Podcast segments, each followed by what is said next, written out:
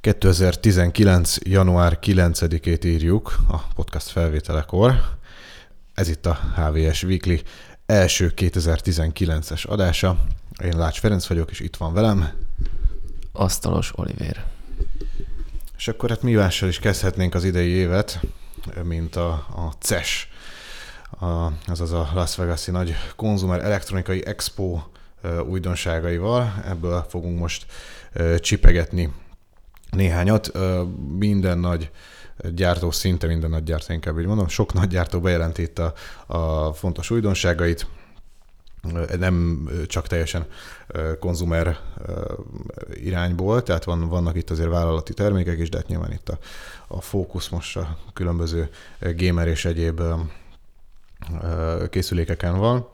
Nem is tudom, mivel kezdjünk. Hát még tegnap előtt az Asusnak volt egy, egy komolyabb eresztése.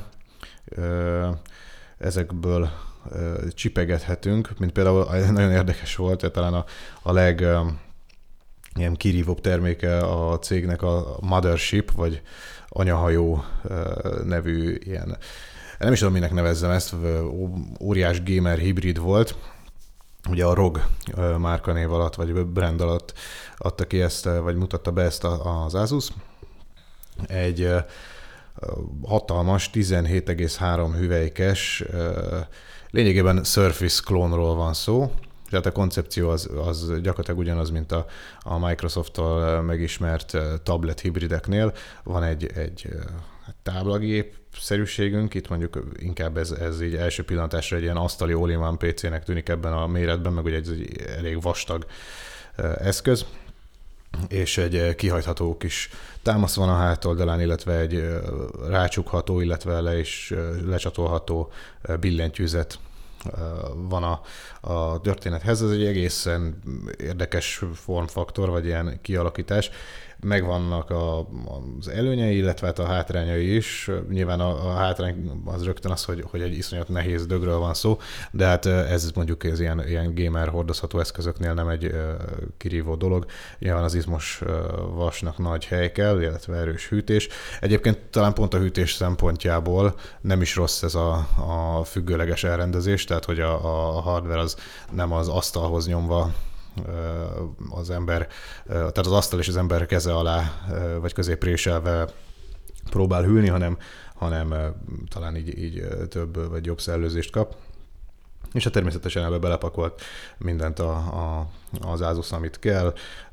Van benne Nvidia RTX 2080 GPU, Core i9 8950 proci, maximum 64 GB RAM, tehát hogy azért ezzel hogy el lehet boldogulni. A, tényleg a, a kialakítása legérdekesebb.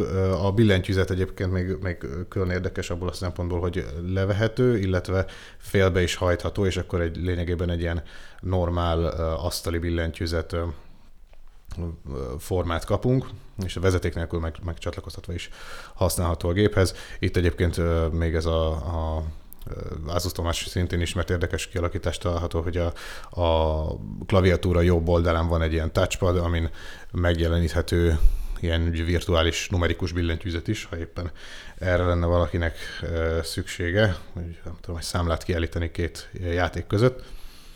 Úgyhogy vannak itt egészen érdekes koncepciók. Nem tudom, Oliver, van-e, amit téged így megfogott még a, a felhozatalból? Hát engem személy szerint a 43-as monitor fogott meg azon uh, szubjektív apropóval kifolyólag, hogy szemezgetek már egy ilyen nagy döggel régóta, csak nem került még a piacra olyan modell, ami igazán uh, tetszett volna. Hát talán majd ez, uh, illetve a panel, ami benne van, ez egy uh, immár VA típusú, eddig 43-as monitorok csak IPS-re kerültek piacra, az meg hát a színei szépek, de, de vannak hátulütői. De most ezeket inkább nem részletezném. Az a jó még ebben a 43-asban, hogy magas képfrissítése van, azt hiszem, hogy 120 Hz-ig fel lehet tolni, plusz HDR támogat 600 nites, 141, bocsánat, akkor még magasabb Um, HDR támogatás, az a 600-as, nem a legmagasabb szín, de azért az már, az már nem olyan rossz, ami azt is jelenti, vagy jelentheti, hogy zónákra van osztva a háttérvilágítás, tehát jó esély van, hogy, hogy egész jó feketéje van. Ugye a VA panelek, a paneleknek amúgy is viszonylag jó feketéjük van a, a háttérvilágítással egyben. Ugye ezek kivétel nélkül háttérvilágításos panelek, az IPS, a VA, a TN-hez hasonlóan. Hát nekem mondjuk ez a 43-as cucc tetszik, egy specifikációk alapján. Hát majd aztán meglátjuk, hogy, hogy saját szemmel is olyan tetszetőse, mint a képeken, meg a papíron. Ami még az Asus előtt volt, vasárnap jelentette be az AMD a legújabb mobil proci sorozatát. Ugye itt a CES-en egymást próbálják licitálni túl a gyártók a bejelentésekkel. Hivatalosan tegnap kezdődött az egész rendezvény, de itt már ugye vasárnap. Tehát ki tud hamarabb bejelenteni valamit, ha nem is rendezvényen, akkor csak egy sima sajtóközleményben, hogy velük foglalkozzanak először, vagy legalábbis a, a média őket sorolja az első helyre. És hát az AMD azt ki is használta, az Nvidia-hoz hasonlóan, akinek szintén volt vasárnap egy rendezvénye. De akkor először beszéljünk az AMD-ről, itt a második generációs mobil Ryzen-ek, ez csak hogy ne legyen olyan kézenfekvő, ezek 3000-es számozás alatt kerültek piacra, vagy kerülnek. A 2000-es volt az első sorozat, és hát olyan nagy duranást nem hoznak. Ezek gyakorlatilag csak ránc felvarásokról beszélhetünk. Kicsit nagyobb lett az órajel, elvileg javítottak a fogyasztáson, magasabb akuidő, jobb driver támogatás, most már nem kell megvárni a gyártóknak a jóváhagyását, hanem központilag az AMD-től lehet letölteni majd minden notebookra a drivert, így azért jóval tempósabb lesz a, a frissítés. És hát valószínűleg nem is elsősorban ez fogja majd, ha, ha fogja egyáltalán, kicsit vonzóbbá tenni a, az AMD mobil kínálatát, hanem az, hogy az Intel nem tud továbbra sem szállítani elég processzort, ebbe beletartozik az asztali maga a mobil is, és pont tegnap olvastam egy olyan hírt, miszerint az Intel a nagyobb gyártókat részesíti előnyben, hát végül is kézenfekvő, HP, Dell és azt hiszem a Lenovo, tehát ők adják el a legtöbb notebookot, ez a, azt hiszem, hogy a, a PC piac három első helyzetjét is jelenti egyben, és hát a többieknek észre Asus, stb. gyakorlatilag abból kell főzniük, ami, ami marad.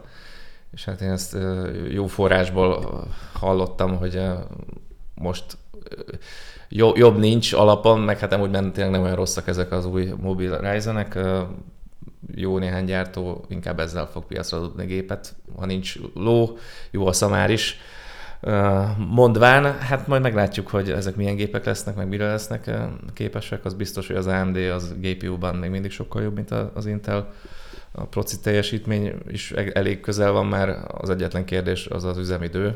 Hát az első 2000-es mobil Ryzen az eléggé leszerepelt a tesztek alapján, jóval többet fogyasztott, órákkal kevesebbet bírt egy töltéssel, úgyhogy ezen kellene elsősorban javítani az AMD-nek ahhoz, hogy végre meg tudjon kapaszkodni a notebook piacon, mert hogy ez eddig neki sohasem sikerült, még az Athlon 64-ek idején sem nagyon.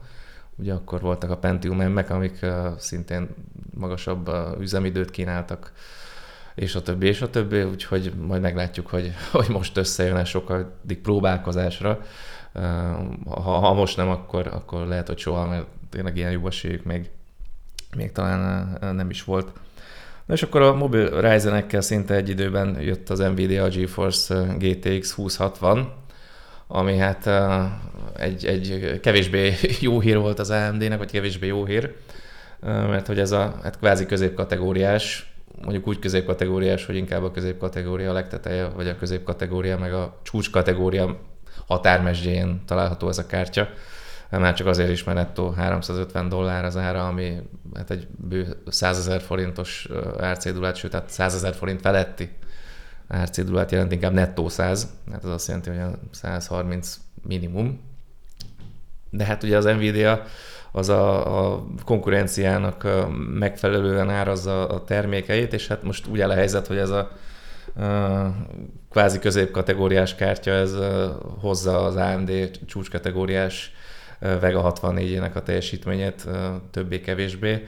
Átlagosan hát mondjuk 1-2 százalékkal marad el talán miközben az olyan 100x watttal fogyaszt kevesebbet, tehát azért, azért bőven, bőven gazdaság, illetve hatékonyabb ez a kártya, mint az AMD megoldása. Úgyhogy hát az Nvidia az most megteheti azt, hogy 350 dollárért adja, és amíg az AMD-nek nincs válasza, addig, addig ez lesz sajnos. 100 ezer forint fölött lesz a középkategória teteje, aztán nyilván ez alatti kártyák sem állnak meg sokkal száz alatt, meglátjuk, kéne már nagyon a verseny a piacra, és hát nem csak a GTX 20, bocsánat, RTX, mert hogy ez a kártya is támogatja a, a ray tracinget, azaz a sugárkövetést, és ráadásul nem is sokkal lassabb, mint a, a 2070-es, ahogy láttam. Illetve a másik említésre méltó, hogy a 1070 Ti teljesítményét is hozza a játékban, ami azért egy drágább kártya volt, tehát azért mégiscsak jó ez valahol a piacnak, hogy körülbelül 100 dollárral olcsóban meg lehet kapni ugyanazt a teljesítményt, mint uh, amit a 1070 Ti-vel kínált az Nvidia. És hát volt még egy érdekes Nvidia bejelentés, ez jobban uh, megrázta a, a médiát, ugyanis egyszerűen közölte a vállalat, hogy akkor mostantól a, FreeSync-es kijelzőket is támogatják. Ugye ennek a gesztenyét az AMD kaparta még ki. Ugye ez a FreeSync, ez egy teljesen szabványos, ingyenes standardre épül, ez a Vezának a szabványa Adaptive Sync, ami arra szolgál, hogy a GPU felől érkező képkockákat, illetve a monitor képfrissítését szinkronban tartja, tehát hogyha 50 fps jön ki konstansan a kártyából, akkor 50 Hz-re állítja be a képfrissítést, ha leesik 45-re, akkor meg 45-re, tehát egy, egy frissítésben egy képkocka kerüljön ki, így sokkal folyékonyabb vagy folyamatosabb a, a kép, nincsenek szaggatások, képtörés és a többi. Szemmel látható a, a javulás, hogyha valaki látott már egymás mellé téve két gépet, az egyiken FreeSync-el vagy G-Sync-el, ugye, ami az Nvidia-nak a, a szabványa, a másikkal meg, a másik gépen meg mondjuk kikapcsolt állapotban, sima vészinkkel. Ott az egyértelműen látható, hogy sokkal folyamatosabb a kép. Visszatérve a FreeSync-es sztorira, Ugye ezt az AMD pár év alatt szépen felépítette ezt a kis piacot, több mint, Feri mennyi is? 600-500 kijelző van már piacon? 580 valamennyi, hogyha jól emlékszem, tehát hogy, hogy ez egy elég tetemes szám. Ehhez képest ugye az Nvidia-nál a G-Sync, vagy G-Sync támogatás az, az egy 70 valahány kijelzőre terjed ki. Ezek ugye ráadásul jellemzően drágábbak is, már csak azért is, mert ugye egy, egy Nvidia szabadalomról van szó, egy fizetős licenccel, illetve külön hardware is felszerelt ilyen, ilyen kis történetről, tehát hogy ezt, ezt nyilván költségesebb beépíteni a, a monitorgyártóknak is az eszközeikbe, mint a FreeSync támogatást. De hát most az Nvidia ezt meg tudja majd spórolni a partnereknek is. Nyilván emiatt az AMD majd, majd kicsit vakarhatja a fejét, mert ez, ez, ez egy fájdalmas gyomros lehet a cégnek. Az Nvidia egyébként most már 12 FreeSync-es monitorra így áldását is adta, úgymond, tehát hogy azok, azoknál majd egy január 15-i frissítéssel automatikusan be is kapcsolja a a, hát a J-Sync-et, FreeSync-et, ugye ezt az adaptív szinkronizációt, és és a további modelleknél, amiket úgymond nem hagyott jóvá, vagy elvileg tesztelt te majdnem az összeset, és, és ez, ez a 12 volt, ami teljesen kifogástalan volt, de a többinél is manuálisan bekapcsolt ez a funkció, úgyhogy ki lehet próbálni, hogy kinek mennyire jól működik a saját konfigurációjával ez a, a felállás. A hosszú távon szerintem egyébként ez, ez könnyen a, a, a monitor oldali G-Sync végét is jelentheti, hiszen miért fizetnének a, a gyártók, hogyha nem muszáj, hogyha egyszerűen fogják és az ő FreeSync implementációikat úgy alakítsák ki, hogy az az Nvidia-nak is megfeleljen, teljesen ingyen van, és, és és ugyanúgy tud működni az Nvidia monitorokkal, úgyhogy ez, ez még egy érdekes lesz megfigyelni, hogy hogy alakul majd a, a piac ezen a területen. Nyilvánvalóan most már, most már azok a monitorgyártók is oda fognak erre figyelni, akik FreeSyncben, akik mondjuk kizárólag FreeSyncben gondolkodtak a korábbiakban. Azt uh, fontos megjegyezni, hogy a G-Sync, mint márkanév, az uh, nem tűnik el. Az Nvidia csupán annyit csinál, hogy a monitorokat, amelyek támogatják a VESA Adaptive Sync-et, azokat szépen leteszteli. Az össz, azt mondja azt, azt hiszem a cég, hogy 400-at már letesztelt, és 12 darabot talált, ami megfelel az által állított állítólagosan szigorúbb követelményeknek, és akkor ezekre adta meg a, ezt a plecsnit. És hát valószínűleg úgy fog kinézni a jövőben ez a, a piac, hogy azok a monitorok, amelyek teljesítik a cég elvárásait, megkapják a G-Sync patchintit is, tehát ott lesz a, rajta a dobozon a AMD FreeSync, meg a Nvidia G-Sync is, attól függetlenül, hogy abban nem kerül bele a Nvidia-nek ez a hardveres panelje, ami egyébként tényleg egy költséges cucc volt, mert tudom, hogy FPGA chipet, meg memóriát tartalmazott, tehát nem csak egy valami körömnyi cuccról volt szó, hanem egy komplett tenyérnyi panelről, amit most ugye nem kell beletenni.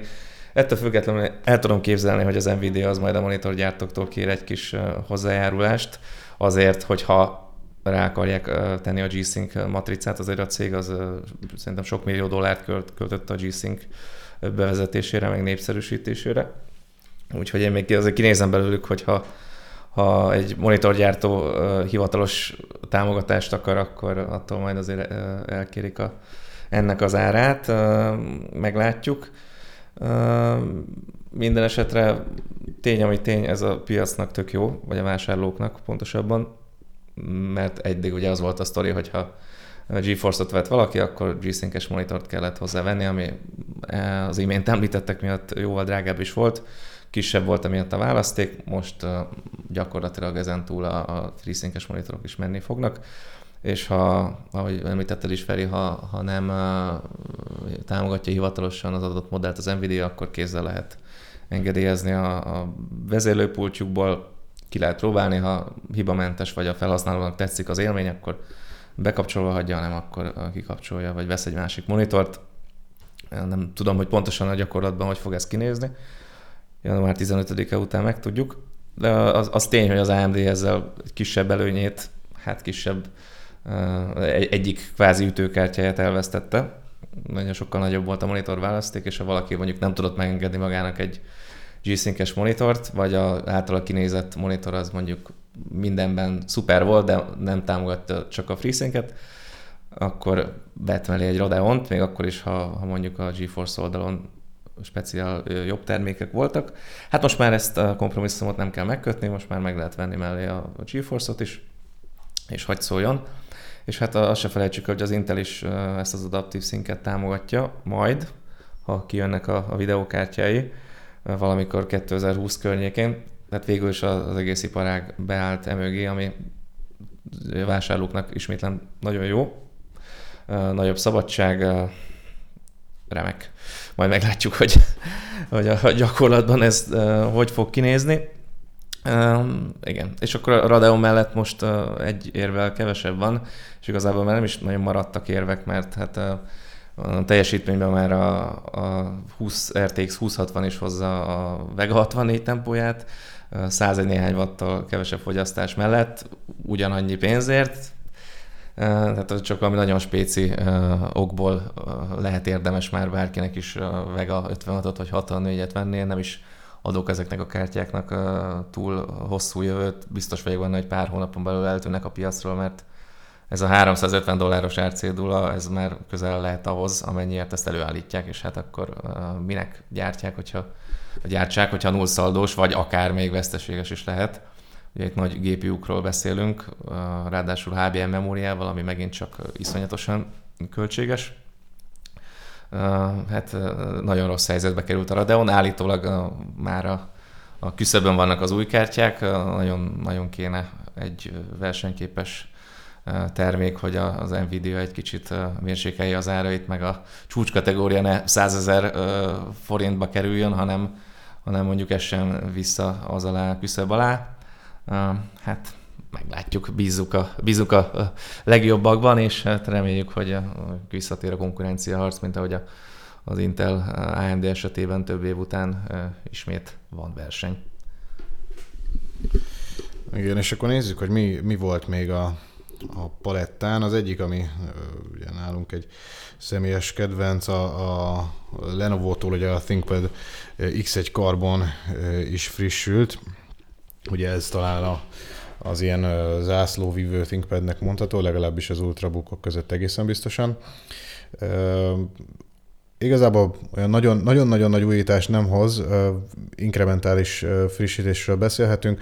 Talán az egyik érdekessége, hogy, hogy ami, ami egy abszolút csak optikai tuning, hogy a prémium verziónál, azaz a 4K kijelzős verziónál a hátoldal, tehát ugye a monitor mögötti borítás, az ilyen látható szénszálas szövetfelületet kap, ami, ami hát egy, egy kifejezetten menő dizájnelem pontosan, tehát hogy ez, ez egy kiválóan fel lehet vágni, hogy nem csak X1 karbonon van, de látja mindenki, hogy még abból is a 4K kijelzős. Hozzáteszem egyébként, hogy ugye 14 szolon, mint amikor a, ebben a, a ThinkPad-ben is a, a panel, azért nem biztos, hogy a 4K az egy annyira nagy előny, hiszen egyébként is föl kell nagyobbra skálázni ott a, a különböző UI elemeket az operációs rendszeren, tehát hogy ez, ez hát biztos, biztos van, akinek ez fontos, de, de alapvetően azért egy Full HD kijelzővel is szerintem nagyon-nagyon boldogan el lehet vele lenni.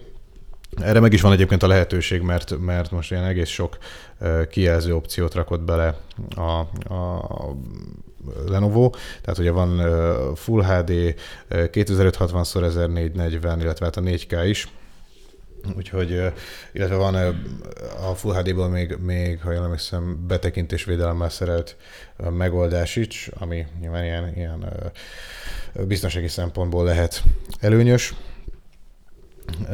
Ezen kívül, amit, amire lehetett számítani, tehát új Lake Intel Core processzorok, 16 GB RAM, illetve 2 TB SSD-vel maxolható ki a, a történet, ami egy kicsit, hát mondom, hogy aggasztó, de nyilván nem olyan nagyon szuper jó hír, hogy egy kicsit kisebb lett a, a, az akkumulátor, Ugye tavaly 57 wattóra volt, ha jól emlékszem, ez most 51-re esett vissza főleg egyébként a, a 4K panel mellett ez lehet, hogy, hogy érezhető lesz így üzemidőben. A Lenovo egyébként azt mondja, hogy ez, ezt sikerült úgy ki balanszolni a dolgokat, hogy nem, nem tűnik fel a kisebb akkumulátor. Úgyhogy igen, ja, és megmaradt a, a, a kiváló Think Shutter, azaz a kamera elé húzható kis fizikai retesz, úgyhogy nem kell összeragazgattunk mindenféle posztit maradványokkal, meg szigetelő szalaggal a, a nem tudom, egy millió forintos laptopot, hanem, hanem boldogan elhúzhatjuk ezt a reteszt, ami egyébként már az infravörös kamera részelés is behúzható, tehát hogy a Windows Hello támogatással is használható igen, egyébként.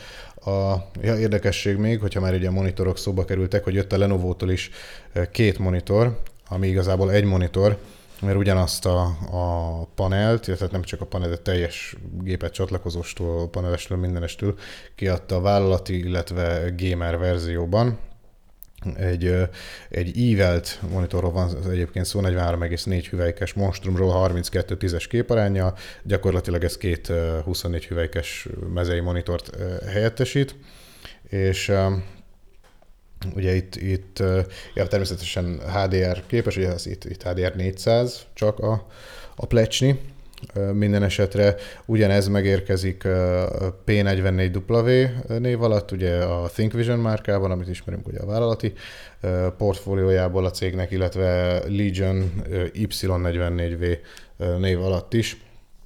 Ez, ez pedig a, a gamer és az ennek megfelelő formatervel érkező kiadása a történetnek, úgyhogy itt, itt rögtön két legyet egy csapásra a Lenovo ezzel a monitorral.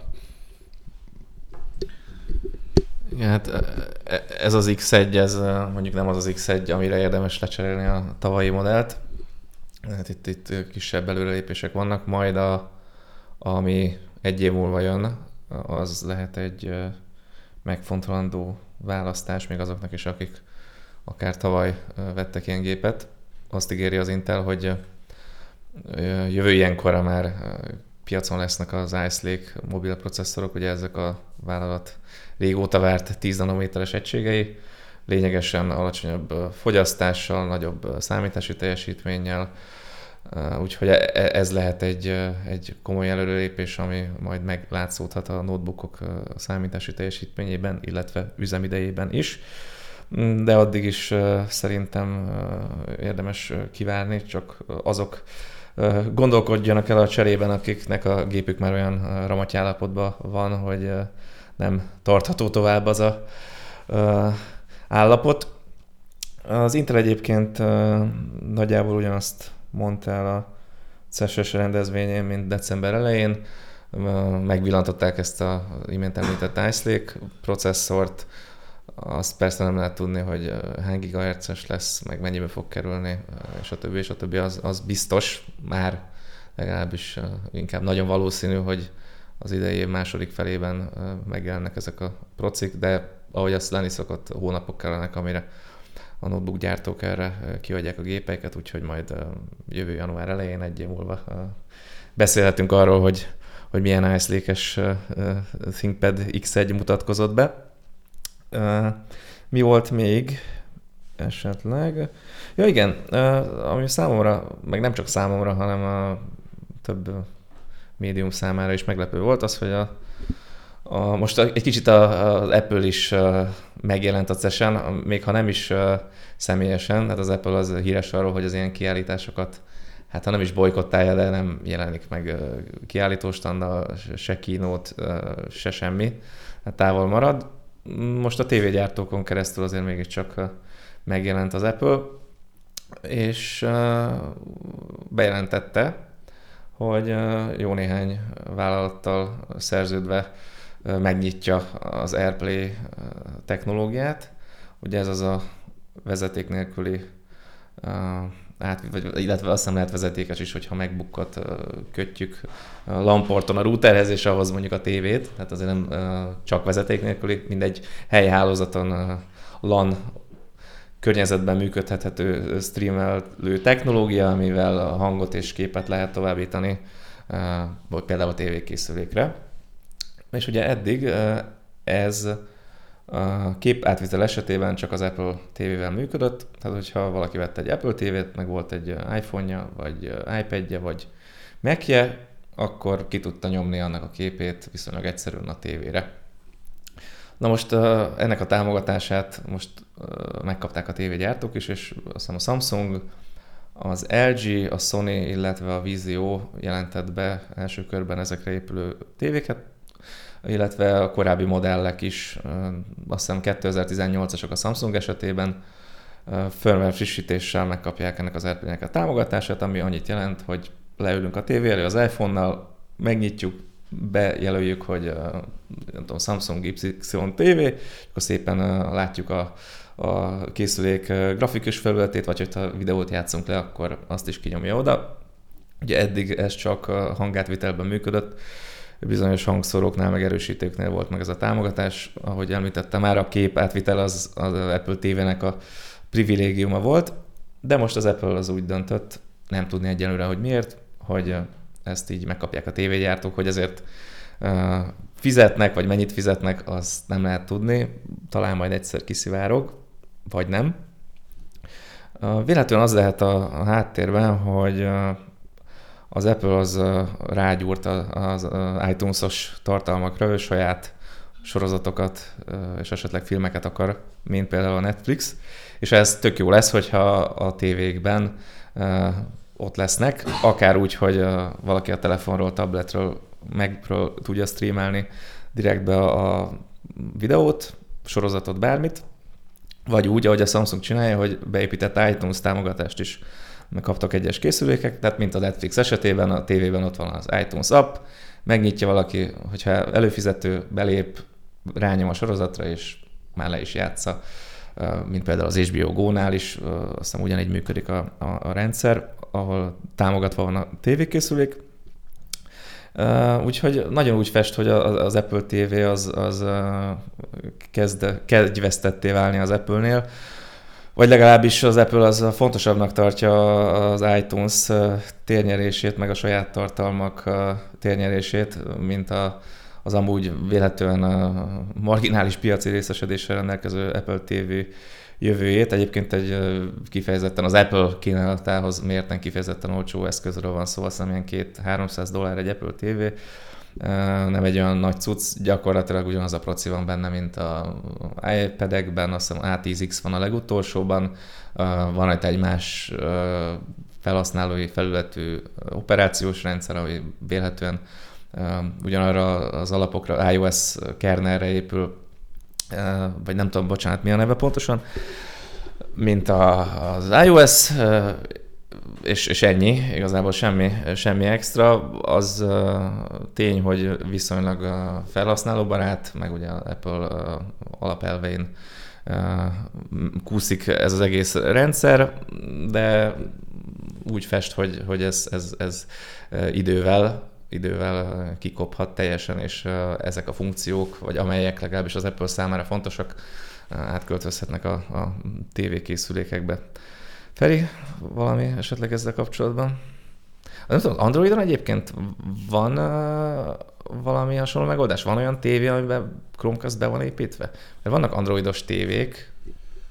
Hát, ha jól tudom, androidos tévéknél van ilyen lehetőség, tehát hogy ilyen kasztolás tulajdonképpen, de hát uh, ott azért a, a, a Chromecast még nem kezd kedveztetté válni, tehát hogy, hogy uh, ott az, az továbbra is egy elég jól működő lehetőség. Viszont én még, mielőtt kifutnánk az időből, a, a CES kapcsán még egy valamit, egy mai, vagy hát nem, nem mai, pontosabban tegnapi történetet szeretnék megemlíteni, ami a, a VR kapcsán, ugye most a HTC Vive-nak lett két új szemüvege, pontosabban a HTC-nek két új Vive szemüvege. Bár hozzáteszem, hogy a, a, ez az egész szegmens, ez, ez közel sem áll olyan jól, mint ahogy azt mondjuk a tavalyi jóslatainkban feltételeztük, mint ugye ez ki is derül a, az idei kiértékelésünkből, tehát hogy ez, ez messze nem egy virágzó történet a, a VR története, viszont a, a vállalati szegmensben azért, azért úgy látszik, hogy van ennek jövője, és ezt célozza meg most ez az új HTC Vive Pro i kiadás, ami igazából egyetlen fontos funkcióval egészül ki a vagy egy, egy legfontosabb funkcióval egészül inkább, úgy mondom, a tavalyi Vive Pro-hoz képest, ez pedig a szemmozgás követés, ami az elég fontos mérföldke az egész technológia történetében, hiszen ezzel követhető, hogy éppen a viselő az, az a kijelzőnek melyik pontjára tekint, és ez pedig olyan, olyan lehetőségeket biztosít, mint például az úgynevezett foveated renderingnek a, a, a bevezetése, azaz lényegében ez arról szól, hogy, hogy azokat a, a területeket rendereli le a, a számítógép legalábbis nagy felbontásban, ahova éppen tekint a, a felhasználó, és nyilván ami meg így a periférián van, az homályos marad, de hát az ugye nekünk nem is tűnik fel, hogyha ez a történet megfelelően van implementálva. Úgyhogy ez, ezzel nyilván erőforrások spórolhatók, meg több géppel, illetve több konfigurációval is használhatók lehetnek. Az egyébként ugye nagyon izmos vasat kívánó VR szemüvegek és illetve a szemkövetés az még egyéb funkciókat is lehetővé tesz, mint például a szemmozgással menük irányítása, hogyha például nem a, mezei kontroller van a kezünkben, hanem mondjuk valamilyen specializált eszköz, akár játékhoz, akár valamilyen vállalati funkcióhoz, akkor nem kell azt letenni és megkeresni másikat, hanem mondjuk szemmozgással ki tudjuk választani az általunk kívánt menüpontokat. Egy-egy, egy-egy menüben Úgyhogy ez, ez, ez érdekes lesz megfigyelni, hogy milyen fogadtatásra talál majd a, ez az eszköz. Illetve a másik szemüveg, amit bejelentettek, ez a, a Vive Cosmos, ez is egy, egy kicsit ilyen, vagy nem egy olyan konvencionális VR szemüveg, ugyanis ez bár ilyen hordozható eszközként hirdeti a, a cég, itt viszont kifejezetten konzumer fókusszal, nem feltétlenül csak, illetve pontosabban önállóan nem is használhat, hanem vagy okostelefonnal, vagy PC-vel. Mind a kettő az USB-C-n keresztül lehet csatlakozni. Okostelefonnal ez így nyilván hordozható lesz, mondjuk úgy, hogy a zsebünkben van az okostelefon, és onnan kígyózik ki ez a drót a, a szemüveghez, de hát a vezeték nélküli megoldásnak ugye értelemszerűen nem mondható, mint mondjuk az ilyen Oculus Quest, meg a, a Vive Focus, azt hiszem az volt az ilyen teljesen önálló headsete a, a HTC-nek. Viszont közben PC-re is használható, szintén USB kábelen keresztül, ami egy elég érdekes megoldás. Nyilván ezt a a cég azoknak szánja, akik még csak így, így barátkoznak a VR-nek a területével, ki akarják akár mind a két fajtát próbálni. Ennek megfelelően egyébként az ígéret szerint az ár sem lesz annyira elrugaszkodott, ezt majd a megjelenéskor 2019 második negyedében fogjuk, fogjuk megtudni. De de minden esetre egy érdekes próbálkozásról van szó, arra is kíváncsiak leszünk, hogy mondjuk ez PC-hez kötve tud-e olyan teljesítményt nyújtani, vagy egy olyan élményt, ami mondjuk vetekszik a, a, a mezei vive vagy ezekkel a hagyományosabb PC-s VR szemüvegkével. A, a koncepció minden esetre érdekes, és, és hát majd nyilván azért nagyon sok mindentől fog függeni, hogy ez egy használható eszköz lesz-e tehát nyilván attól, hogy mennyi az akus üzemideje, milyen kijelzők vannak beleépítve, stb. Tehát ezekről egyelőre mélyen hallgat a, a HTC, most nem, nem biztos, hogy annyira jó jel, hogy nem dicsekszik el vele rögtön, de hát lehet, hogy, hogy csak azt akarja, hogy majd a végén csattanjon az ostor, reméljük, hogy, hogy ez így lesz. Bár nyilván azt, azt most már nem, nem igazán merném mondani, hogy ez itt megváltaná a VR piacot, vagy ilyesmi, de egy, a, egy érdekesség ami, amire azért kíváncsiak leszünk. Bocsánat, hogy én nem figyeltem, de uh, ezekből az új cuccokból melyik az, ami saját hardware rendelkezik már, hogy nem kell hozzá videókártya, vagy GPU külső, meg melyik az, ami, vagy ezek csak szemüvegek? Ezek szemüvegek, Igen. az egyik az telefonos, tehát az egyik az egy szemüveg, de mind a kettő szemüveg, az egyik az használ, az egyik az a Vive Pro Eye az csak PC-vel használ, tehát ez a klasszikus VR szemüveg, ez pedig egy USB-C kábellel használható telefonnal és PC-vel is, mert hogy pont telefonnal vagy PC-vel.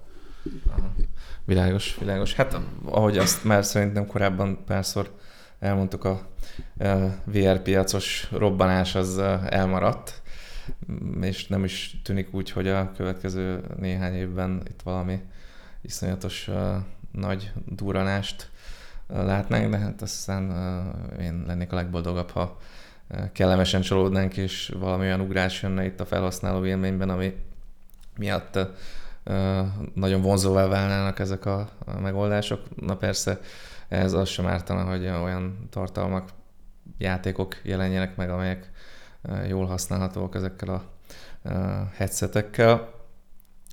Hát majd, majd kiderül, hogy megmarad-e ipari vállalati szinten ez, vagy, vagy azért sikerül majd egyszer ismét megkapaszkodni a konzumer piacon a, a VR-nek. És hát jelenállás szerint nem nagyon várható nagy duranás a, a CES-en, olyan igazán komoly meglepetést eddig nem láttunk. Igaz, az AMD-nek még ma este lesz egy kínótja. Ott lehet esetleg számítani valami eddig nem kiszivárgott érdekességre. Erről majd a cikk vagy cikkek formájában beszámolunk, meg hogyha ha ez ilyen nagyobb horderejű dolog lesz, akkor még biztos valamikor vissza is térünk a témára podcast formájában is, de hát addig is akkor búcsúzunk, és valószínűleg már csak január végén, vagy február elején, itt mindenféle szabadságolások miatt, de hát akkor legkésőbb februárban ismét hallatjuk a hangunkat, addig is viszont hallásra én Asztalos Oliver voltam, és itt volt még velem. Lács Ferenc, sziasztok! Hello!